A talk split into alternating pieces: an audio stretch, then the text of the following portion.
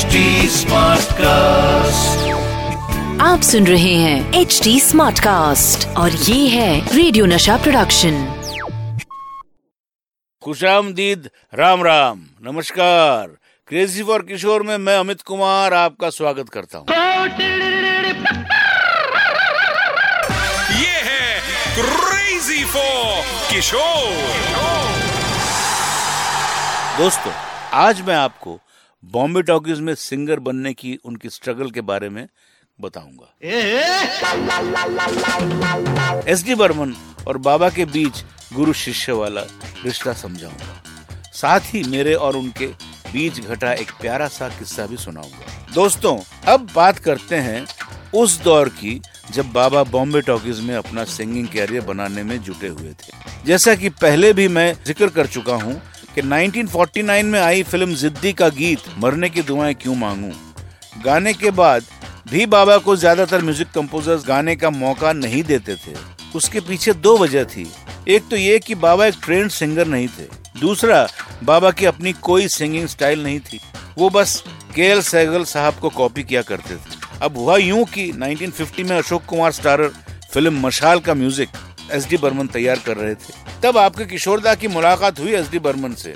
बर्मन दा ने बाबा को गाते सुना तो उन्हें बाबा की आवाज़ बहुत पसंद आई। बर्मन दा ने बाबा को के एल सहगल की स्टाइल कॉपी ना करने की सलाह दी।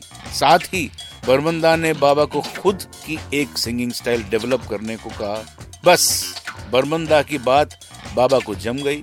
बर्मन दा की इस गाइडेंस का असर जल्दी ही देखने को मिला। जब बाबा ने फ़िल्म नौकरी में एक गीत गाया, छोटा सा घर होगा, जो बहुत हिट हुआ।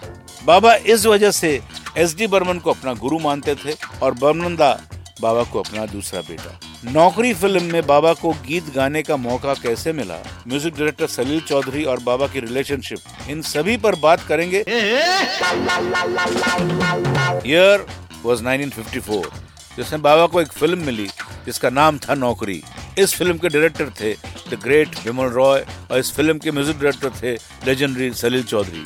बाबा इस फ़िल्म में हीरो थे। विमल दा को बाबा बहुत पसंद थे। बाबा ने वॉइस टेस्ट दिया सलील दा के कहने पर, क्योंकि सलील दा बाबा का वॉइस रेंज देखना चाहते थे और वो गाना था छोटा सा घर होगा, जो काफ़ी चला। क्या आपको पता है कि मेरे बाबा यानी किशोर कुमार, डॉन यानी अमिताभ बच्चन की आवाज़ कैसे बने? अमिताभ बच्चन, किशोर कुमार का एसोसिएशन शुरू हुआ था। प्यार की कहानी, संजोग और महमूद प्रोडक्शन की बॉम्बे टू गोवा से।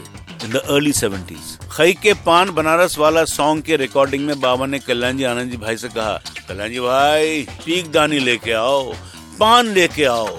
एंड बच्चन साहब was there in the recording he was sitting beside my father and watching him पीक दानी आ गई, पान आ गया। बाबा ने पान मुँह में रख के चबाया। आ उसके बाद गाना शुरू किया। भंग का रंग जमा हो चकाचक, और फिर पीक दानी में थूक दिया। ये सब किया उन्होंने and then he sang the song sounds crazy doesn't it but he did it Bachchan साहब ने ये सब देखकर पिक्चर में भी वैसा ही किया है। सेम टू सेम इसको बोलते हैं कि ऑब्ज़र्व करना।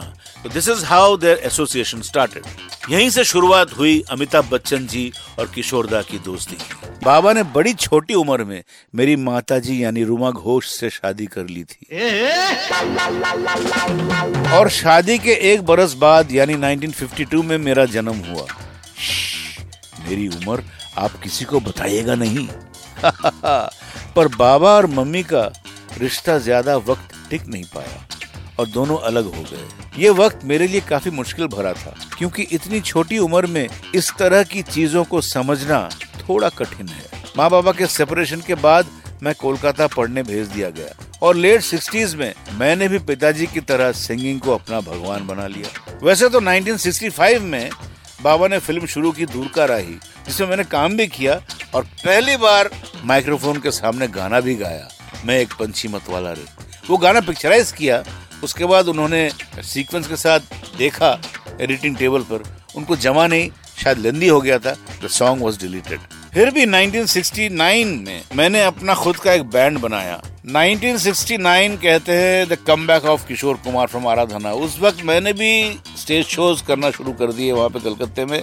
और मेरा पहला स्टेज शो मुझे याद है, वहाँ के सुपरस्टार बंगाल के उत्तम कुमार उनके इलाके में मैंने किया और बाद में मेरी माता जी को मालूम पड़ गया कि ये स्टेज शोज़ कर रहा है और उत्तम बाबू ने खुद फ़ोन करके बोल दिया कि रूमा, तुम्हारा लड़का जो है वो मेरे यहाँ पे आके गाना गा के गया। तो ये बात मेरी मम्मी को अच्छी नहीं लगी और उन्होंने फ़ौरन मेरे पिताजी को फ़ोन किया और कहा कि ये तो यहाँ पे पढ़ाई लिखाई करता नहीं है मारा मारा फिरता है और आपके गाने गाता रहता है। जो कि पिताजी को बहुत अच्छा लगा ही वॉज़ वेरी हैप्पी उन्होंने कहा वेरी गुड वेरी गुड मैं आता हूँ. उसका जब शो होगा, दूसरा मुझे बताओ, मैं देखना होगा उस दिन मैं कोलकाता के रविंद्र सदन में एक शो कर रहा था। पिताजी भी वो शो देखने पहुँच गए।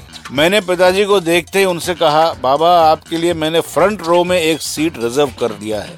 बाबा बोले, कोई तेरा गाना सुनेगा ही नहीं, मुझको देखता रहेगा। बात उनकी भी सही थी। इसलिए हमने स्टेज के ऊपर जहाँ लाइट्स लटकाई जाती है, वहीं पे उनको बैठा दिया। और इंतज़ाम कर दिया। बाबा ने चुपके से उसी जगह में बैठकर मेरा पूरा शो देखते रहे। और किसी को कानो कान खबर ना हुई कि रविंद्र सदन में उस वक्त किशोर कुमार जी मौजूद थे। ये थी मेरी और बाबा की एक बड़ी प्यारी सी याद। आज के लिए इतना ही। फिर किशोर दा की यादों से महकता और एपिसोड लेकर हाजिर हूँगा अभी के लिए दीजिए अमित कुमार को इजाज़त।